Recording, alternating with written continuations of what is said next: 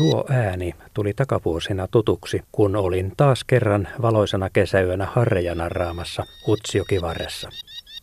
Mitään ei ensin näkynyt, mutta sitten perkuutähteitä päivystävien kalalokkien ja lapintiirojen joukkoon jokitörmän päälle auringonpaisteeseen ilmestyi tunturikoivikosta pieni nuolen nopea, tiuhaan siipiään räpyttelevä lintu. Se teki vuoroin laajoja kaarroksia ja syviä syöksyjä. Minut oli todettu tungettelijaksi reviirillä. Lintu oli pienin jalohaukkamme, ampuhaukka. Myöhemmin kuulin koivikosta myös poikasten kerjuääniä, joten pesintä reviirillä onnistui. Piekanan jälkeen ampuhaukka onkin Lapissa yleisin petolintu. Elinvoimaisen kannan kooksi on arvioitu noin 3200 paria.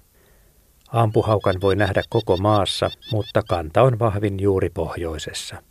Siellä ampuhaukka on tunturikoivikoiden ja suon reunametsien asukki. Se tulee toimeen jopa karujen tuntureiden ylämailla.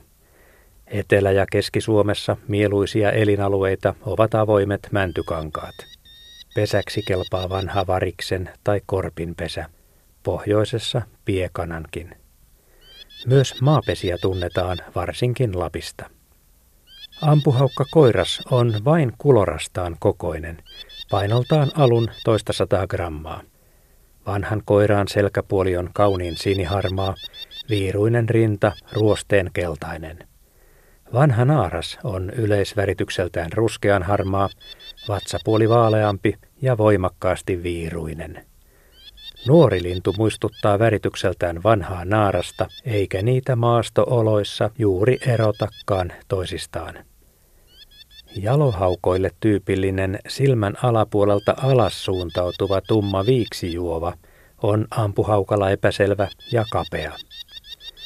Nimi kuvaa lajia hyvin, sillä ampuhaukka on nopea ja taitava lentäjä. Lentokuvio on jalohaukkamaisen siro. Ampuhaukka saalistaa lähes yksinomaan pikkulintuja, jotka se iskee matalalla yllätyshyökkäyksellä.